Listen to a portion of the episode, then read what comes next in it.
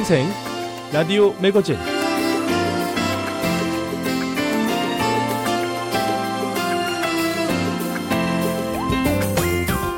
여러분 안녕하십니까? 미국 수도 워싱턴에서 보내드리는 비오의 방송 생생 라디오 매거진 장량입니다. 아, 한국 사람들은요, 이 결혼은 일륜지 대사라고 하죠.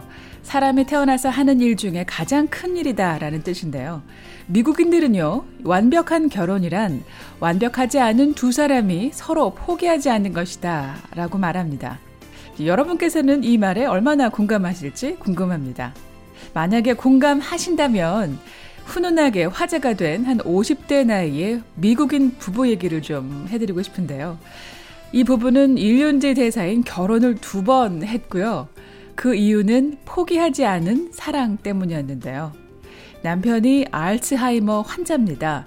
이 흔히 노인성 치매라고 불리는 이 알츠하이머는요, 뇌가 쪼그라들면서 기능을 잃어버려서 기억도 사라지는 병인데, 어, 치료약 연구와 개발이 이루어지곤 있지만 현대의학으로는 아직 고칠 수가 없는 병입니다. 뭐 최근 치료약 소식도 나오긴 했지만은요, 사용 여부에 대한 논란이 일고 있더라고요. 워싱턴 포스트가 전하는 이 부부의 사연은 이렇습니다. 자, 신문은 화제의 주인공인 부부의 대화 내용과 함께 사연을 소개했는데요. 아내 이름은 리사, 남편 이름은 피터 씨인데요. 이 피터 씨가 TV에 나오는 결혼 장면을 보고 아내에게 Let's do it! 우리도 저거 하자! 라고 말합니다. TV를 보다 말고 불쑥 말을 던지는 남편에게 리사 씨가 Do what? 뭘 해? 라고 물으니까 남편은 손가락으로 결혼식 화면을 가리키죠. 아내는 아, 당신 결혼이 하고 싶어? 라고 물으니까 맞아. 라고 피터 씨가 답을 했습니다. 사실 알츠하이머 초기 진단을 받은 남편은 다음날 자신이 그런 말을 한 사실도 또 결혼한 사실도 기억하지 못하고 있었는데요. 아내는 남편이 기억하지 못하는 결혼을 남편을 위해서 다시 하기로 결정을 했습니다. 리사 씨는 그 전부터 남편을 돌보기 위해서 일도 그만둔 형편이었는데요. 결혼 기획자인 딸의 도움으로 결혼식을 고장을 했고 두 사람의 특별한 사연을 들은 결혼식 대행 업체가 무료로 장소와 모든 경비를 제공했습니다. 사실 이 결혼식은 두 달 전에 이루어졌는데요. 유튜브로 올라온 결혼식 동영상이 회자하면서 워싱턴 신문이 보도하기에 이르렀던 겁니다. 두 사람의 결혼식에는 Unforgettable이라는 잊을 수 없는 이란 제목의 노래가 색소폰으로 연주됐고요. 하얀 드레스와 턱시도를 입은 부부는 손을 꼭 잡고 입을 맞췄습니다.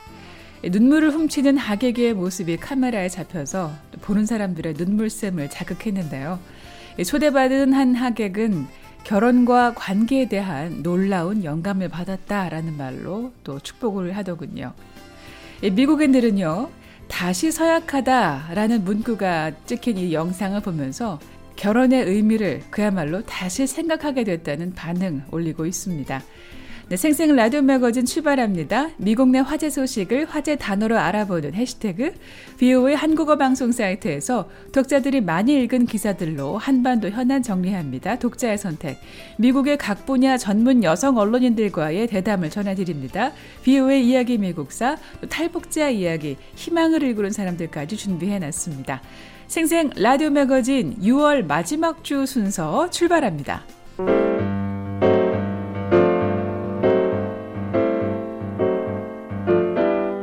미국 내 화제 소식을 화제 단어로 알아보는 해시태그 시간입니다.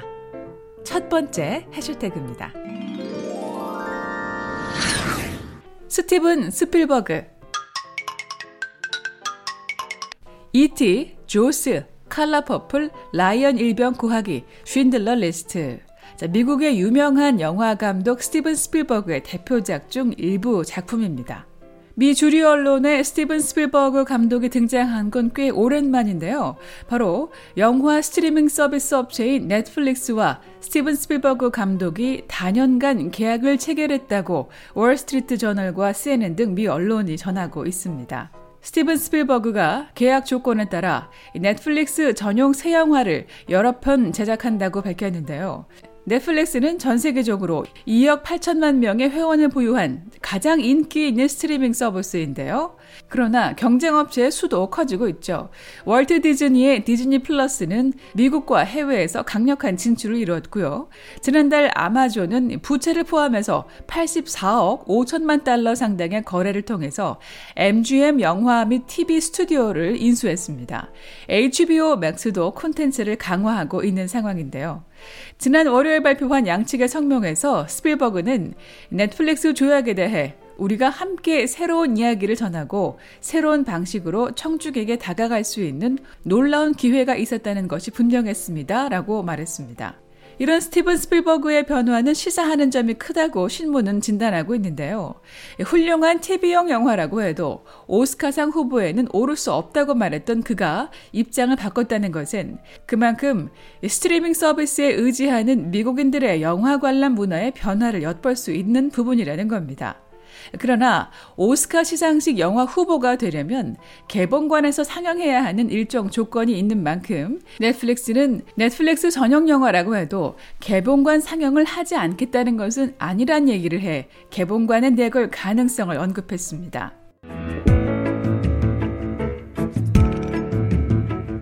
두 번째 해시태그입니다.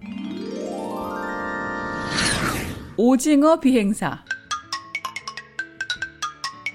지난 6월 3일 미 항공우주국 나사는 연구를 할 목적으로 130여 마리의 야광 아기 오징어와 약 5천 마리의 tardigrade 물곰이라고 불리는 해양 생물을 국제 우주 정거장에 보냈습니다. 이런 가운데 AP통신은 지난 22일 미국 플로리다주에 위치한 케네디 우주센터에서 스페이스X의 팔콘 로켓이 카고 드래곤 우주선을 탑재해 쏘아 올렸다고 밝히면서 우주 정거장에 머무는 우주 비행사들에게 필요한 생필품과 하드웨어, 과학 연구물품을 싣고 날아간 이 우주선에는 오징어도 탑승했다고 밝혔습니다.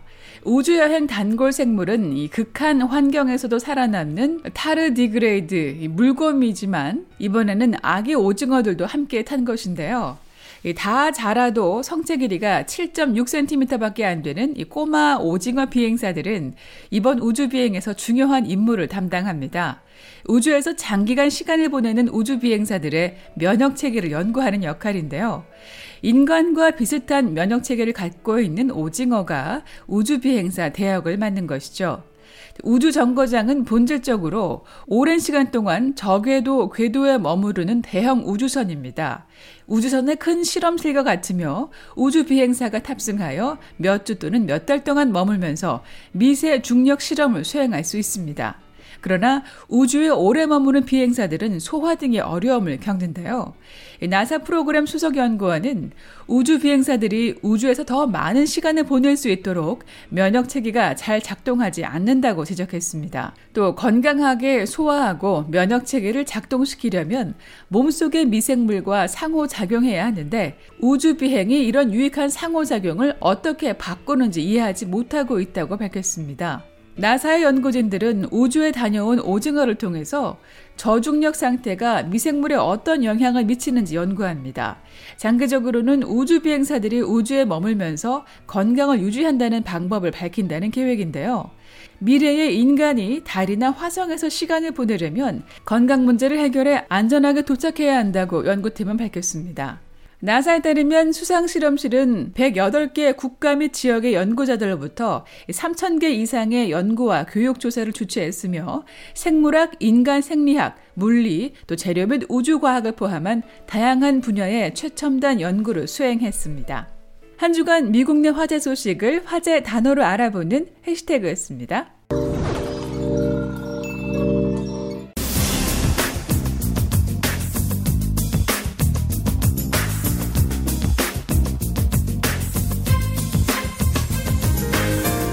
네, 생생라디오 매거진 BO의 방송 한국어 홈페이지에서 독자들이 한 주간 많이 본 뉴스로 한반도 소식 정리해보는 시간입니다. 독자의 선택 함지하 기자와 함께합니다. 자, 이번 주에는 또 독자분들께서 어떤 기사들을 많이 보셨을까요? 네, 김여정 북한 노동당 부부장이 담화를 통해 미국 백악관이 내놓은 반응에 불만을 표출했습니다. 앞서 김정은 국무위원장이 지난주 미국과의 대화와 관련한 내용을 언급하면서 미국 당국은 이를 기대한다는 입장을 보였는데요. 김 부부장은 꿈보다 해몽이라는 말이 있다면서 미국은 아마도 스스로를 위안하는 쪽으로 해몽하고 있다고 말했습니다. 네. 자, 먼저 김정은 위원장이 어떤 말을 했고 또 여기에 미국은 어떤 반응을 내놨는지 살펴볼까요? 네, 김정은 위원장은 지난 17일 열린 노동당 전원회의에서 한반도 정세와 관련해 대화에도 대결에도 다 준비돼 있어야 한다고 말한 바 있습니다. 그러자 제이크 설리반 백악관 국가안보 보좌관은 20일 미 ABC 방송 인터뷰에서 이 같은 발언을 흥미로운 신호로 간주한다며 그들이 잠재적인 길로 전진하는 것과 미국과 직접적인 의사소통을 할 수 있는지 기다리고 지켜볼 것이라고 밝혔습니다. 네, 또 한국을 방문했던 성김 국무부 대북 특별대표도 같은 발언을 했었죠. 네, 김 대표는 최근 노동당 전원회의에서 김정은 북한 국무위원장이 대화와 대결을 모두 준비해야 한다고 조 바이든 행정부를 향한 첫 메시지를 발신한 데 대해 김 위원장이 언급한 대화가 우리가 곧 긍정적인 화답을 받을 것이란 뜻이기를 기대한다고 말했습니다. 북한이 언제 어디서든 조건 없이 만나자는 미국의 제안에 긍정적으로 반응하길 희망한다는 겁니다. 성김 대표는 또 미국 역시 대화와 대결 어느 쪽이든 준비가 돼 있을 것이라고 밝혔습니다. 자, 이렇게 기대 섞인 발언이 나온 것은 이 국무위원장의 입에서 대화라는 말이 나왔기 때문일 텐데요. 그렇습니다. 북한이 대화라는 말을 언급한 것 자체가 바이든 행정부 들어서 사실상 처음이었습니다. 따라서 성김 대표의 방한 직전 나온 해당 발언이 미국과의 대화를 염두에 둔 것이 아니냐는 해석도 나온 겁니다. 네, 그런데 이런 기대에 김여정 부부장이 찬물을 끼얹은 격이네요.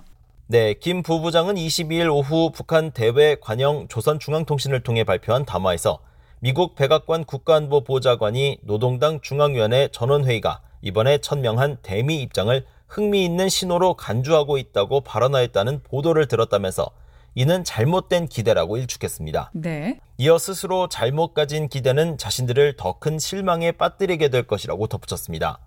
또 다음 날인 23일엔 리선권 외무상이 담화를 통해 아까운 시간을 잃는 무의미한 미국과의 그 어떤 접촉과 가능성에 대해 생각하지 않고 있다며 이 같은 입장을 거듭 명확히 했습니다. 네, 이런 김 부부장의 논평에 대해서 미국 정부 어떤 입장이 있을까요? 미국은 국무부 대변인 등의 발언을 통해 여전히 대화 제의에 변함이 없다고 밝혔습니다.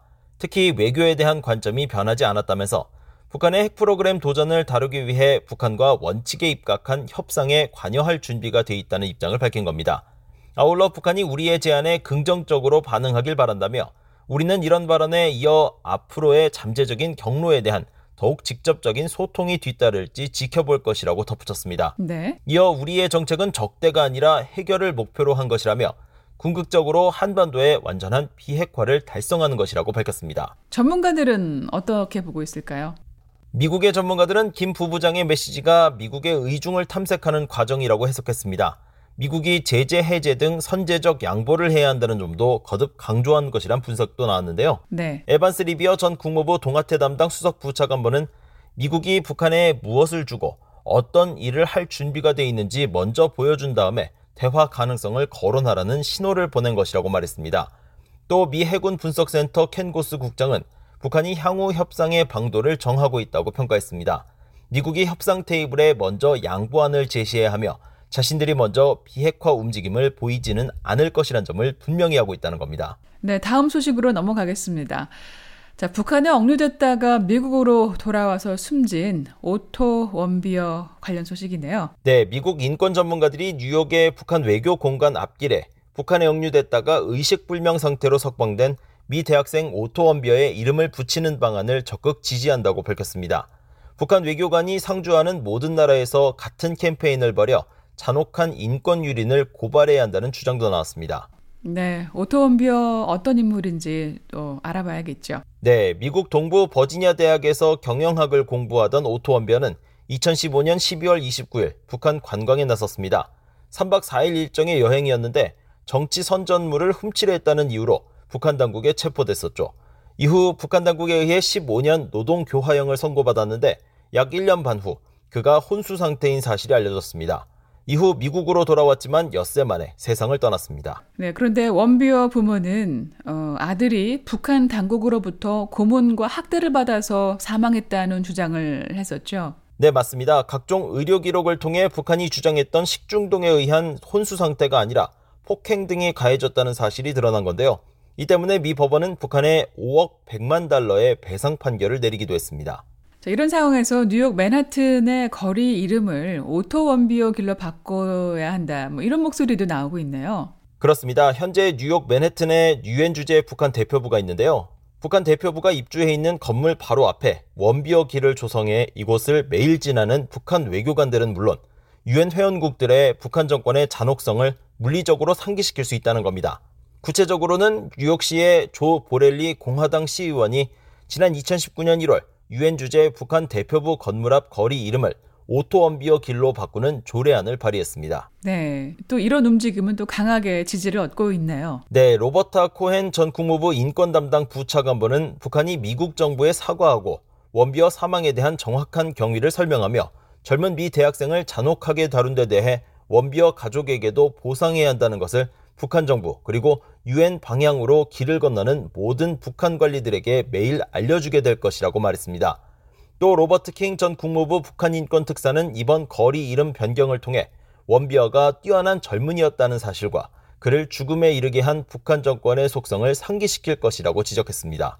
길뿐만 아니라 웬비어 이름을 딴 법안도 발의됐죠. 북한의 검열과 감시 활동을 겨냥한 법안이 17일 공화당과 민주당 의원들에 의해 초당적인 형태로 미 상원에 발의됐습니다.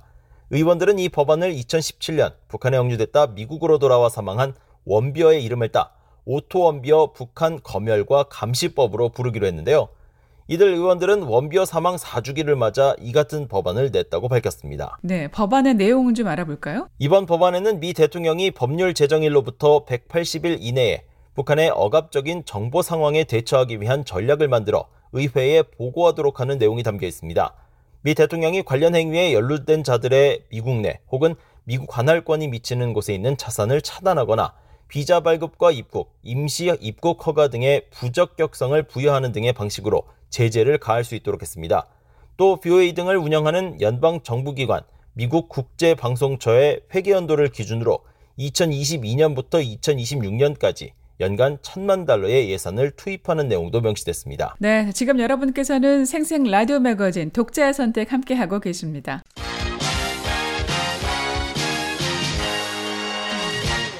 자, 다음 소식 보겠습니다. 어떤 뉴스가 올라와 있습니까? 미국과 한국이 북한 제재 등을 논의하는 미한 워킹 그룹을 종료한다고 밝혔습니다.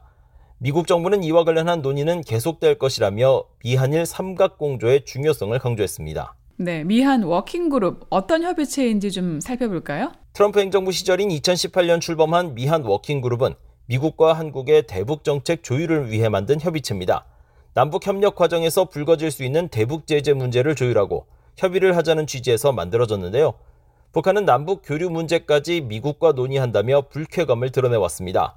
다만 지난해까지 남북 개별 관광과 철도 연결 문제 등을 놓고 회의를 했지만 바이든 행정부 들어 워킹그룹 회의는 개최되지 않았습니다. 네, 그런데 두 나라가 이 워킹 그룹을 어, 종료하기로 한 거군요. 네, 최종건 한국 외교부 제1차관은 22일 한국 국회에 출석해 전날인 21일 미한 북핵 수석 대표 협의 당시 기존 미한 워킹그룹의 운영 현황을 점검하고 이를 종료하는 방향으로 검토하기로 합의했다고 밝혔습니다. 미국 정부도 공식 확인한 겁니까?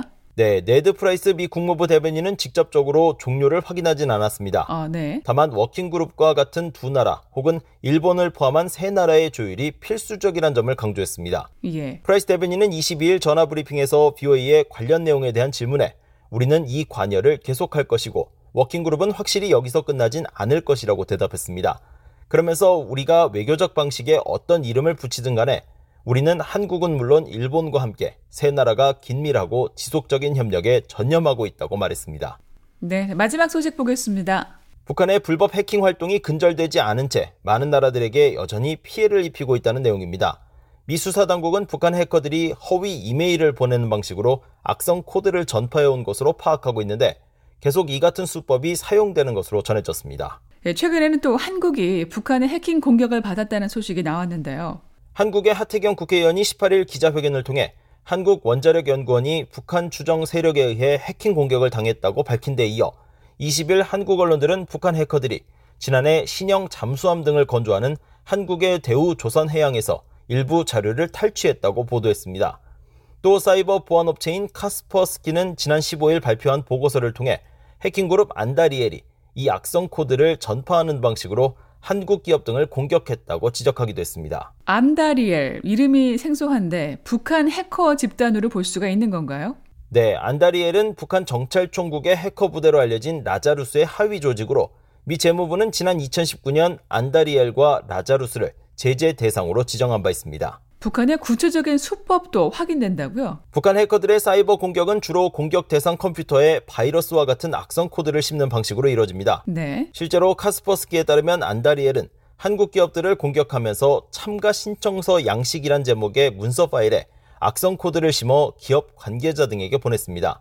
하지만 관계자들이 이 파일을 열면 컴퓨터들은 공격자의 명령에 따라 다양한 기능을 수행하게 되고 이때 국가기관이나 기업에서 민감한 문건이 유출되거나 금융기관에 예치된 거액의 자금이 다른 계좌로 이체되는 사건이 발생하는 것으로 알려졌습니다. 또 랜섬웨어로 불리는 공격도 행해지는데 이는 사용자의 컴퓨터 활동을 통제한 뒤 일정 금액을 지불해야만 풀어준다고 협박하는 사이버 범죄입니다. 자, 일각에서는 북한이 배후에 있다라는 증거가 또 부족하는 말도 나오는데요. 네, 아무래도 신원이나 접속 지역을 감춘 채 범행을 저지를 수 있는 사이버 범죄의 특성상 공격의 주체를 특정하기 쉽지 않다는 이유 때문입니다. 그러나 미 수사당국 등은 해커들이 남긴 작은 흔적을 역추적하는 방식으로 북한과의 연계성을 확인했습니다. 이를 가장 잘 보여주는 게 미 수사당국의 북한 해커들에 대한 기소장인데요. 여기에는 해커들이 주고받은 이메일과 접속지, 또 이력서까지 확인되는데 이를 토대로 볼 때 이들 해커들이 북한 출신이란 점은 명확한 상태입니다. 네. 자, 여기까지 정리하겠습니다. 독자 선택 이번 주 주요 소식들 잘 살펴봤고요. 지금까지 함지하 기자였습니다.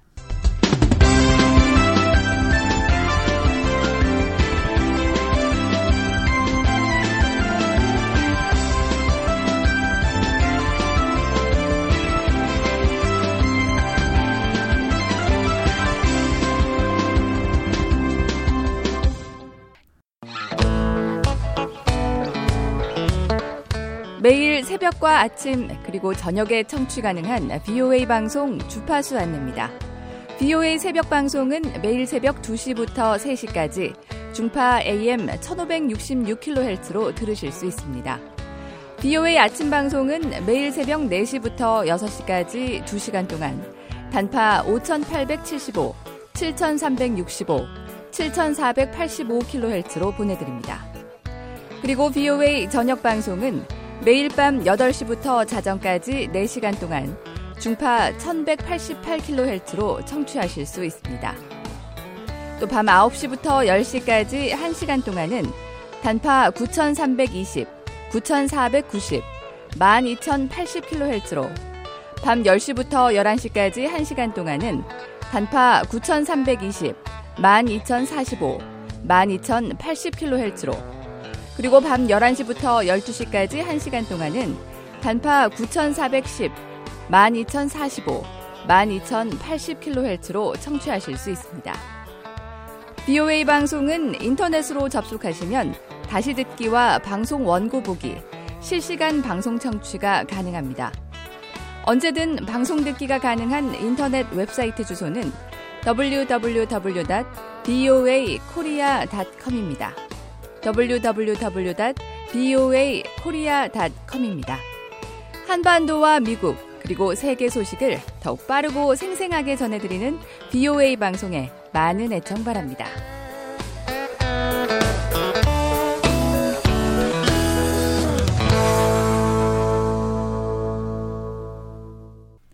네, 생생 라디오 매거진 미국 내 여성 언론인들과의 대담을 들어보는 시간인데요. 오종수 기자가 워싱턴 포스트 백악관 출입 기자 김승민 기자와 대담을 나눴습니다.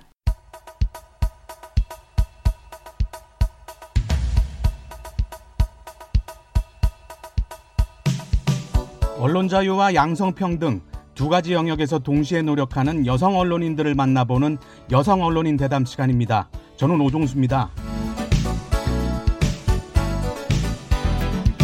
애틀란타 총격 사건 이후 미국 주요 매체에서 한인과 아시아계 언론인들이 목소리를 높이고 있습니다. 아시아계 혐오 사건들에 대한 특집 보도를 주도하고 여론 환기를 위한 간담회 등에도 나서고 있는데요. 그래서 오늘은 유력 신문 워싱턴 포스트 소속 한인 기자를 초대했습니다. 백악관에서 조 바이든 대통령의 일정을 빠짐없이 수행하고 있는 김승민 기자입니다. 지금 바로 시작하겠습니다. 안녕하세요. 오늘 시간 내주셔서 감사합니다. 먼저 BOA 한국어 방송 청취자들께 자기소개를 해주실까요? Uh, my name is Sungmin Kim, and I'm a White House reporter for the Washington Post. 네, 제 이름은 김숙민입니다. 워싱턴 포스트에서 백악관을 담당하고 있습니다. 아이오와 대학교를 졸업하고 워싱턴 DC에 있는 아메리칸 대학교에서 언론학 석사를 받았습니다. 학부 재학 중에 지역 신문사에서 일하기 시작했고요. 워싱턴으로 온 뒤 USA 투데이와 정치 전문 매체 폴리티컬을 거쳐서 2018년 초부터 워싱턴 포스트에서 일하고 있습니다. 백악관 출입 기자로서 굉장히 바쁘실 텐데 하루 일과가 어떻게 돌아갑니까? um, the seven of us on the post White House team, uh, we all, you know, obviously cover the news and cover everything that's going on. 백악관 팀에서 7명이 함께 일해요. 각자 전문 분야가 있습니다. 저는 백악관과 의회의 관계를 맡고 있어요. 간단히 말해 저희 하루는 조 바이든 행정부가 추진하는 의제, 이것들이 의회와의 관계 속에서 실현되거나 혹은 좌절되는 과정을 취재하는 겁니다. 예를 들어 장관들을 비롯한 주요 직책 인준 그리고 경기 부양책 같은 게 최근에 있었죠. 그래서 백악관과 의사당 사이를 오가느라 쉴 틈 없이 지냅니다. 제 시간표는 백악관과 의회 일정에 달려 있어요. 지금도 이메일이나 전화가 오면 바로 기사 쓸 준비를 해야 합니다. 얼마 전에 큰 특종을 하셨죠. 니라 텐든 예산관리국장 지명자가 바이든 행정부 요직 인사 중에 처음으로 낙마했습니다. 과거 공화당 주요 정치인들을 상대로 막말 트윗을 한 게 원인이었는데 김 기자를 통해 상원에 알려진 사실이었잖아요. 그래서 민주당 지지자들이 김 기자한테 비난을 쏟아냈습니다. 그러자 워싱턴 포스트에서 인종차별적이고 성차별적인 공격을 멈추라며 김 기자를 지지한다는 특별 성명을 지면에 실었습니다. 또 뉴욕타임즈에서도 언론 자유를 위해 김 기자를 지지한다는 칼럼을 게재했고요. 이렇게 보도 활동 중에 정치적 논란의 중심에 섰는데 어떤 걸 느끼셨습니까? Um, I so we we broke the story of her withdrawal. Um, we before the White House officially now announced it. I had gotten tips from some sources that she was 기자로서 마땅히 할 일을 한 것뿐입니다. 어, 저희 팀이 부지런히 취재해서 특종을 했어요. 제가 하는 일이 백악관과 의회로 오가는 일이다 보니까 그 부분을 담당했습니다. 지명자가 인준을 위해 충분한 지지를 확보했는지 의원들을 만나 일일이 차한반 입장을 알아보는 일을 했습니다. 만일 의회 내 여론이 나쁘다면 그 원인이 뭔지도 취재해야 했고요.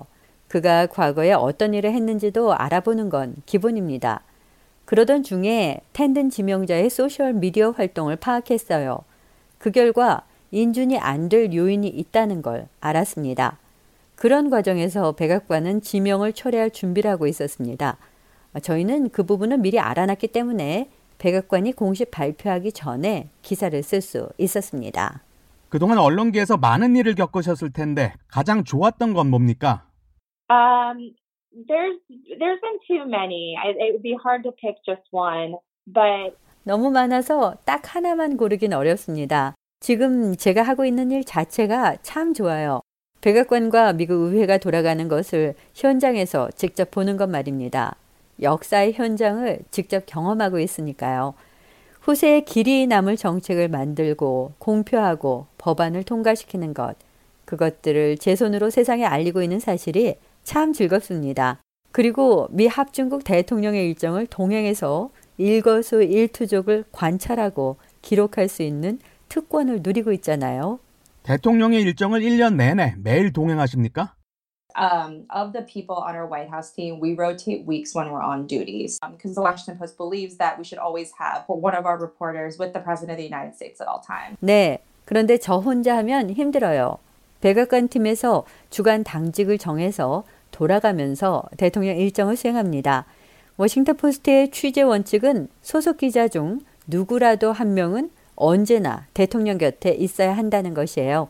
그래서 백악관 출입 기자 가운데 한 명이 당직을 맡으면 그 사람이 일주일 동안 거의 24시간 대통령의 스케줄과 동일하게 움직인다고 보시면 됩니다.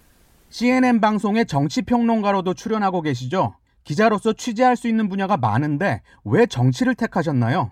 I've always been interested in government and how and policy and how our government works. 학교 다닐 때부터 정부의 역할에 대해서 관심이 많았습니다. 정부의 정책이 사람들의 삶에 지대한 영향을 미치니까요. 그 정책을 만들어 나가는 과정이 정치잖아요.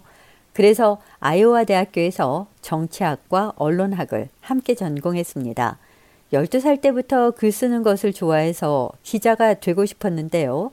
학창 시절 경험을 통해 여러 보도 분야 중에서 정치의 가장 매력을 느꼈어요. 학창 시절 무슨 일이 있었길래 정치의 매력을 느낀 겁니까? In 2004, I was at John Edwards had a surprise second um, place finish at the Democratic caucus then, so I was at his victory party. 아이오와주 제 고향 마을에서 2004년 민주당 코커스가 열렸어요. 아이오와는 대선 경선 초반 승부처로 유명하잖아요. 저는 그때 대학신문 기자였습니다. 불과 18살이었어요. 그런데도 운 좋게도 현장 취재 자격을 얻었습니다. 18 먹은 학생이 어디서 그런 경험을 해보겠어요. 그때 체험한 정치와 민주주의의 현장이 제 삶의 방향을 결정했습니다. 정치권에서 취재 대상은 아직 남성이 대다수일 텐데 여성이라서 어려운 점은 없었습니까?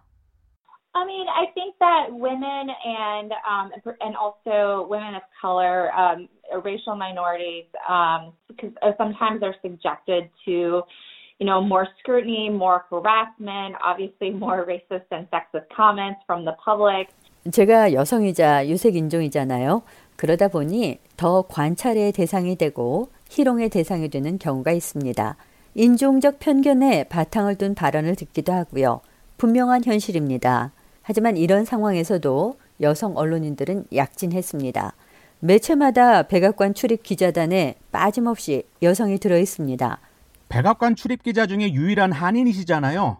또 의회에서는 메릴린 스트릭랜드 하원 의원이 연초에 한복을 입고 취임 선서하는 걸 김 기자가 트위터에 올리신 뒤에 한국 언론들이 잇따라 기사화하기도 했습니다. 또 최근에는 바이든 행정부 강력급 인사 15명 인준이 끝났는데 그 중에 아시아계가 한 명도 없다고 지적하는 글도 쓰셨고요. 목적 의식이 있는 겁니까? 미국 언론에서 아시아계나 한인을 대표한다는 생각을 하시나요? Oh, um, I just hope I'm setting a good example for Korean Americans. Um, I know that obviously um, working for the Washington Post and having a um, having a big B or a 좋게 봐주셔서 감사합니다. 그런데 제가 한인 사회를 대표한다는 건 좀 과한 이야기인 것 같아요. 하지만 워싱턴 포스트에서 일하고 백악관을 출입한다는 것은 미국 언론계 전체를 통틀어 중요한 위치에 있는 게 분명합니다. 그리고 저는 분명한 한인이고요. 그래서 더 책임이 크다고 생각해요. 프로 정신을 갖고 열심히 일하겠습니다. 마무리할 시간입니다. 북한에서 BOA를 듣는 분들을 포함한 세계인들에게 언론 자유와 양성평등에 관해 어떤 말을 해주시겠습니까? So I think that in every, uh, we're lucky to live in the United States of America where press freedom is just a fundamental right. We are in the we are in the First Amendment for a reason. 일단 저처럼 미국에 사는 사람들은 큰 행운을 누리고 있습니다. 언론 자유가 기본적인 권리로 보장되는 곳에 있으니까요. 그런데 미국인들이 당연하게 향유하고 있는 이 자유를 못 누리는 국가도 있습니다. 그래서 미국 정부는 그런 나라들을 향해 이 문제를 더 강조해 줘야 합니다. 그리고 양성평등에 관해 말씀드리면 이 사안은 미국에서도 아직 갈 길이 멀다고 생각합니다. 다른 나라들도 마찬가지고요. 남성과 여성이 동등한 인격으로 존중받는 양성평등의 당위성을 언론이 꾸준히 말해야 합니다. 그래야 바뀝니다. 언론 자유와 양성평등 두 가지 영역에서 동시에 노력하는 여성 언론인들을 만나보는 여성 언론인 대담. 오늘은 김승민 워싱턴 포스트 백악관 출입 기자와 이야기 나눴습니다. 지금까지 오종수였습니다. 네, 생생 라디오 매거진 계속해서 미국의 역사를 재밌게 드라마로 들어보는 시간인데요. 비오의 이야기 미국사 김미옥 기자가 엮었고요. 해설의 조원우, 이은경입니다. 1920년대 미국 11번째 시간입니다.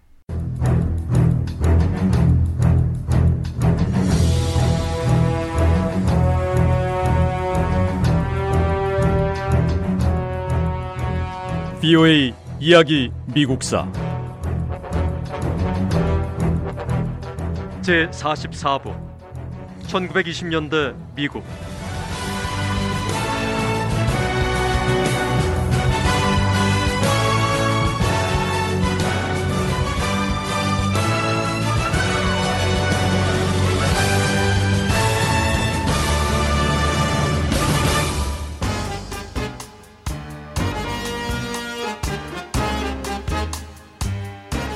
워런 하딩 대통령은 1899년 오하이오주 상원 의원에 당선되면서 공직의 첫 발을 디뎠습니다. 1903년에는 오하이오주 부지사가 됐고요. 1914년에는 오하이오 주민들이 처음으로 직접 선출한 연방 상원 의원에 선출됐습니다. 1920년 대통령 선거에서 공화당 대선 후보였던 워런 하딩 대통령은 Back to Normalcy 정상 상태로 복귀하자를 선거 구호로 내세웠습니다. 이 시기 미국인들은 전쟁과 복잡한 국제 관계에 지쳐 있고 경제도 좋지 않았습니다. 하딩 대통령은 이런 국민 정서에 맞춰서 모든 걸 제1차 세계대전 이전의 상태, 정상적인 상태로 돌리겠다며 안정을 약속했습니다. 하딩 대통령은 큰 지지를 받으며 큰 표차를 보이며 대통령에 당선됐습니다. 워런 하딩 대통령은 역대 미국 대통령 가운데 외모가 특별히 잘생긴 대통령이었고 정직한 사람이었습니다. 하지만 훌륭한 외모에 비해 의지와 판단력, 정신력이 굳건하지는 못했습니다. 하등 대통령은 주위의 영향을 쉽게 받았고 때로는 옳지 않은 충고도 비판 없이 그대로 받아들였습니다.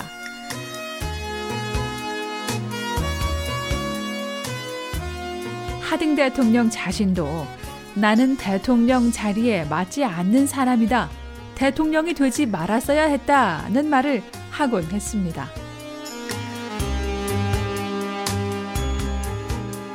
하등 대통령은 어떤 문제에 대해 서로 다른 양쪽 입장을 듣고 나면 양쪽 다 좋다고 판단했습니다. 대통령으로서 올바른 결정을 내리지 못하는 것이 자신의 문제라고 털어놨었는데요.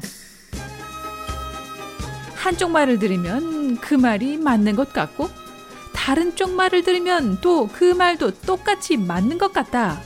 어딘가에 진실을 아는 사람이 존재하겠지만 나는 어디에서 그런 사람을 찾을 수 있는지 모르겠다. 라고 표현했습니다. 하딩 대통령은 준수한 외모에 재임하는 동안 미국인의 큰 지지를 받았지만 대통령으로서의 지도력은 낮은 평가를 받고 있는데요. 하지만 새 정부가 출범하고 임명했던 행정부 인사들은 아주 훌륭한 선택이었습니다.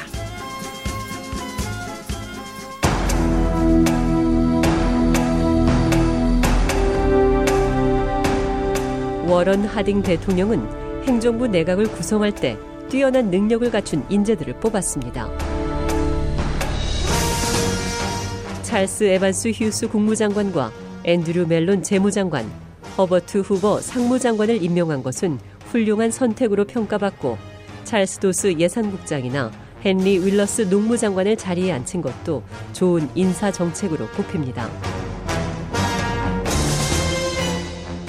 하지만 하딩 대통령이 임명한 행정부 장관 명단에는 정직하지 못한 인물도 포함됐습니다.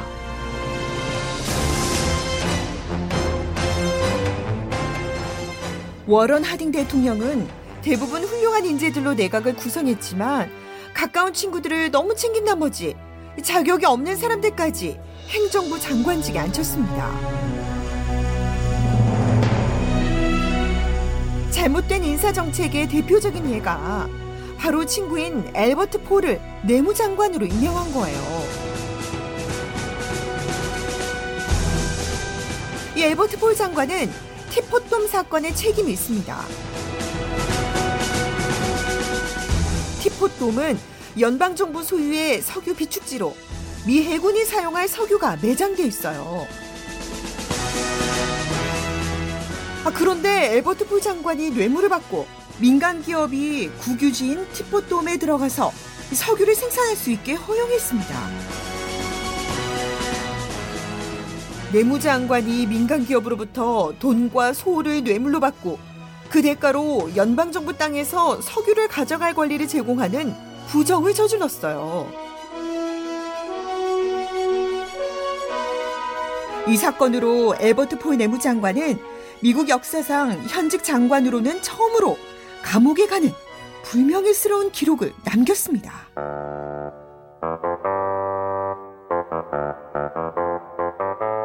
티포돔에 매장된 석유는 생산이 금지된 채 관리되고 있었습니다.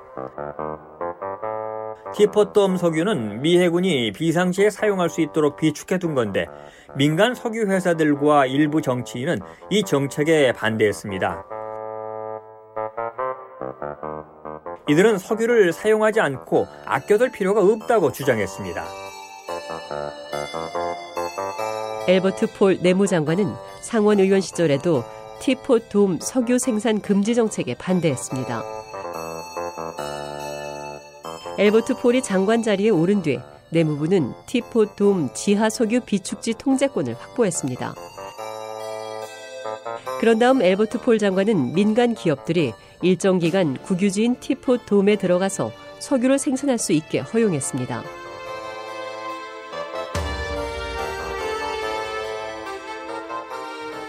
엘버트 폴 장관과 결탁한 민간 기업들은 일정 기간 석유를 채굴할 수 있었습니다. 그러니까 미국의 내무부 장관이 미 해군이 유사시 사용할 수 있도록 비축해둔 석유를 민간 기업이 빼냈을 수 있게 허용했던 겁니다. 이 티퍼돔은 서부 와이오밍주 서부에 있고 이 지역 표면에 있는 암석 덩어리가 차 주전자 모양이어서 티퍼돔이라고 부르는데 상원에서 엘버트 폴 장관의 비리를 폭로했을 때 언론들은 재빨리 이 사건을 티포돔 스캔들이라고 이름 붙였습니다.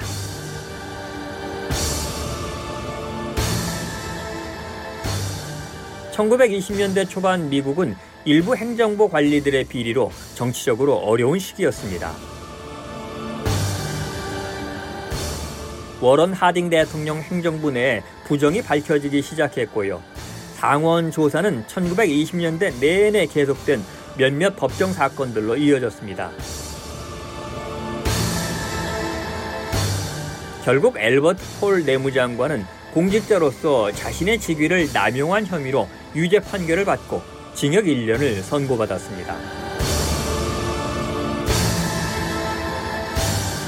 워런 하링 대통령은 행정부 관리들의 비리가 공개될 경우 정치적으로 미칠 파급을 두려워했습니다.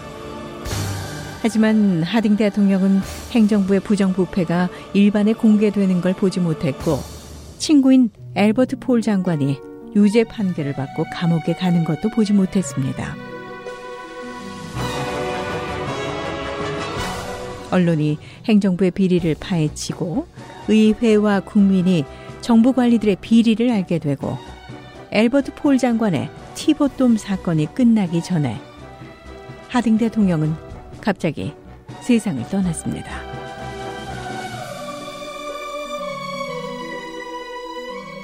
(1923년) 여름 워런 하딩 대통령은 아넬 플로렌스와 허버트 후보 상무장관과 함께 알래스카와 서부로 정치연설 여행을 떠났습니다. 하지만 미국 서부를 여행하던 중인 1923년 8월 2일 워런 하딩 대통령은 캘리포니아주 샌프란시스코의 한 호텔에서 심장마비로 사망했습니다.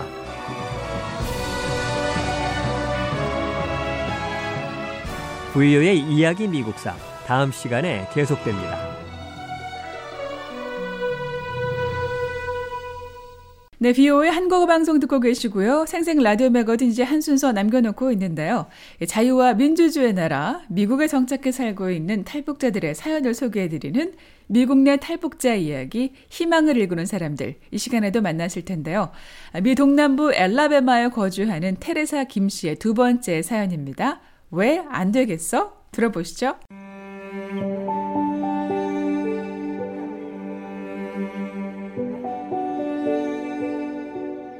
지난 2005년 예기치 않은 일로 갑작스럽게 가족을 떠나게 됐던 테레사 김 씨. 탈북 당시 거친 물살과 싸우며 두만강을 건너면서 나의 삶을 이런 소용돌이에 휩쓸리게 두지 않을 거라 다짐했었습니다. 어떻게든 한국에 도착해 가족들을 데리고 올 생각으로 마음을 다졌던 테레사 씨. 탈북한 지 2년 만에 중국에서 언니와 동생을 만난 테레사 씨는 중국을 떠날 여정을 서둘렀습니다.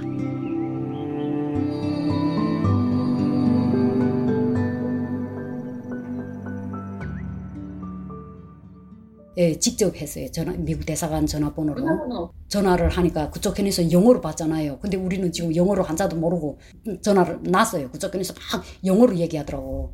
그래 놓고 이제 다시 생각을 해봐서 어떻게 할 것인가. 팩스를 한번 보내보자. 그래서 음. 거기 가서 좀 이따가 그냥 저희는 탈북자인데 우리는 두 자매다. 우리 지금 위험한 상황인데 또 도움을 요청한다. 언니는 한국에 있는 딸을 만나러 이미 길을 떠났고 동생과 함께 미국에 가기 위해 베이징에 있는 미 대사관을 접촉한 겁니다. 테레사 씨가 당초 계획했던 목적지는 한국. 왜 미국으로 바꿨을까요? 그래서 그 한국에서 동생과 만난 다음에 미국으로 갈 거라 결정한? 아니요. 이거는 연길에 있을 때부터 결정했어요. 그 어느 집에서 지금 일을 하고 있었는데 그 집에 한국 TV가 있더라고요. 네, 그래서 한국 TV를 보게 됐는데 뉴스에서 2005년이죠. 그게 이제 12월 달이 12월이 됐어요. 근데 그 집에서 뉴스를 보는데 탈북자들을 미국으로 받는다는 그거를 뉴스로 딱 보게 됐어요. 그래서 내가 거기 앉아서 그거 듣다가 내가 갈 곳은 미국이다. 딱 거기서 정했죠. 그래서 제가 여기에서는 지금까지는 갈 길이 하나도 보이지 않으니까 그냥 짧아서 3년 목표를 잡은 게 길어서 10년 안에 내 무조건 간다 하고 계획 딱 잡고 있었죠. 동생은 언니의 결정에 찬성했습니다. 평양시를 중심으로 미국 영화가 수시로 방영돼 미국과 북한의 차이를 이미 인식하고 있었다는 테레사 씨. 북한 사람들이 모든 머릿속의 생각은 한국보다 미국이 더 모든 게 좋다는 그런 생각을 항상 사람들이 가지고 있어요. 왜냐하면 북한에는 한국 영화는 안 돌리면 안 돌렸지 미국 영화는 많이 돌려요. 그러니까 미국 영화를 계속 보게 되잖아요.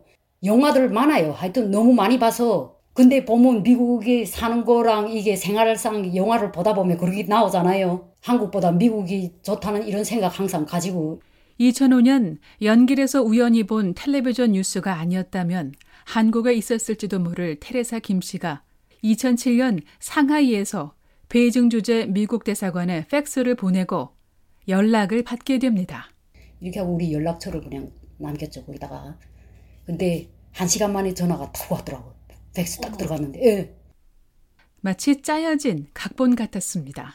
이제 지금 어디에 있냐고 그러더라고요. 그래서 상해에 있다 하니까 북경으로 찾아올 수 있냐고 그러더라고. 찾아갈 수 있다고. 그랬더만 그 사람들이 내일 어디 어디로 오라고 그러더라고요. 그래서 우리가 교회 목사님한테 도움을 요청했죠. 목사님한테. 그래서 그가 이 목사님께서 어 그날 저녁 버스에 우리를 태워줬어요. 저녁에 북경으로 가는 버스에 내 동생하고 나하고 그 버스에 올랐죠. 그래가지고 그 다음날 아침에 도착해서 어느 호텔 앞에 찾아오라고 했는데 거기 가니까 차가 나와 있더라고. 그 남자 한 분에 여자 한분 있었어요. 한국 그냥 우리가 그렇게 어제 밖에서는 얘기를 길게 할 시간 없어. 그냥 차 타고 그냥 갔죠. 상하이에서 남의 집 아이를 돌보던 일을 하던 테레사 씨는 이 일이 있기 수개월 전부터 당시 두 자매를 도와준 교회의 보살핌을 받았었습니다. 두 자매는 탈북한 지 2년 만인 2007년 초 미국 정부의 보호를 받게 됐고 다른 탈북민들과 함께 베이징의 한 호텔에 머물렀습니다.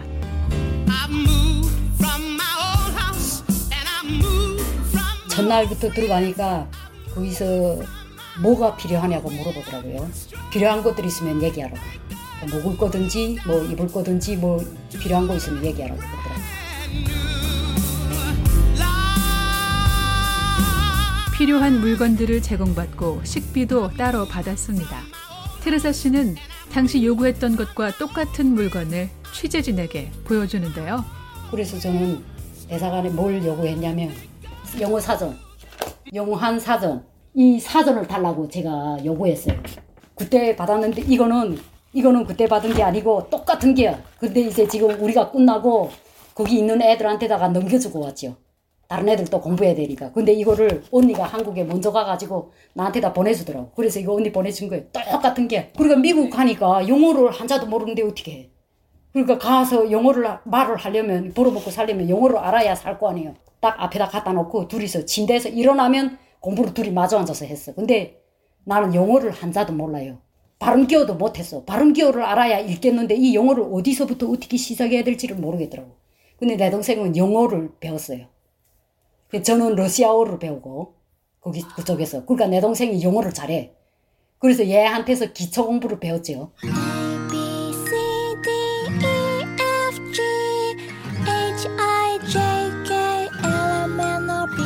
눈을 뜨면 책상에 앉아 동생과 함께 경쟁적으로 공부했다고 말하는 테레사 씨. 제 동생이 공부하는데 아주 꾸준해요. 엄청 꾸준해. 책을 한 번 잡았다 하면 그거를 탁 파고두고 하는 성격인데 둘이니까 공부하는 게 이제 경쟁적으로 해. 안 하다가도 내 하면 막 동생 따라하고 또 동생 하면 내 또 따라하고 이렇게 둘이서 경쟁이 되더라고. 혼자 하는 것보다. 그래서 침대도 책상을 가운데다 놓고 침대를 양쪽에 놓고 침대에서 그냥 툭 일어나면 책상 마주 앉게 이렇게 만들어 놨어. 그리고 거기서 이제 컴퓨터에 컴퓨터를 할 수는 없는 인터넷은 연결이 안 돼 있어요. 못하게 하는데 이제 CD를 거기다가 이어가지고 미국 노래를 들어가지고 발음 기억 발음을 들었어. 미국 노래. 잠깐 바람을 쐬러 나가거나 장을 보러 가거나 식사하고 잠자는 시간을 빼면 영어 공부에만 매달렸다고 말합니다. 단어를 암기하고 문장까지 암기하면서 동생과 기초 회화가 가능해진 어느 날 또 다른 도전을 해봤습니다. 그런데 이제 어느 정도 영어가 이제 조금 대화가 된다 할 때 이제 어, 원어민 선생님 붙여줄 수 없냐고 그렇게 물어봤어요. 그러니까 대사관에서 예. 원어민 선생님 하나 붙여주더라고. 남자 선생님이 이제 하루에 한 시간씩 와서 대화를 해보는 거죠. 그래서 내가 제일 먼저 제일 먼저 물어본 게 결혼했냐? 그거 물어봤어요. 예, 근데 그분이 안 했다 하더라고. 그래서 내가 why not? 하고 물어봤어요. 그게 이제 지금 기억에 남. 그렇게 해서 대화를 시작했어요. I have a dream, a song to sing. Why not? 왜 안 되겠어? 라는 질문은 그동안 난관을 잘 뚫고 나갔던 테레사 씨가 할 수 있는 말이었습니다. 테레사 씨는 당시 함께 보호시설에 있었던 탈북민 청년의 도움도 받았습니다. 어찌나 유별나게 영어 공부를 했던지 미국행을 앞두고 있던 2008년 3월 아침 자신들을 관리해주던 관계자의 말도 남달랐습니다. 아침에 저희가 공부하는데 이제 그게 꾼이 빨간 꾼이 있었는데 그꾼 가지고 머리를 덩지고 공부했어요. 너무 머리 아파가지고. 그러니까 이제는 딱 들어도만 책 덮어도 되겠어요 이러더라고. 근데 이제 우리를 관리해 주시는 분이 하나 있었어요 한국 분에. 이제 그분이 책 덮어도 되겠다고 딱 그러더라고. 근데 이제 간다는 얘기는 안 하고, 근데 이제 그 얘기가 나한테는 오늘 떠납니다 하는 군말로 탁 들리는데, 그래서 내 동생 뭐 오늘 우리 가는 날이네. 딱 그런데 그날 저녁에 딱 빠지더라고.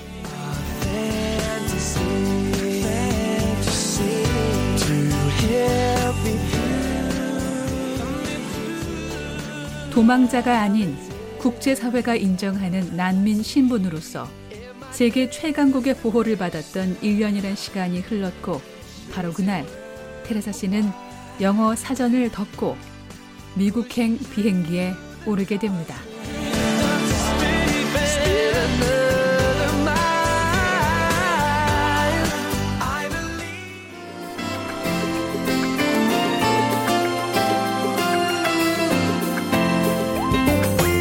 생생 라디오 매거진 이번 주 준비한 내용은 여기까지입니다. 오른 한 주도 건강하고 활기차게 보내시기 바랍니다. 지금까지 장량이었습니다. 고맙습니다.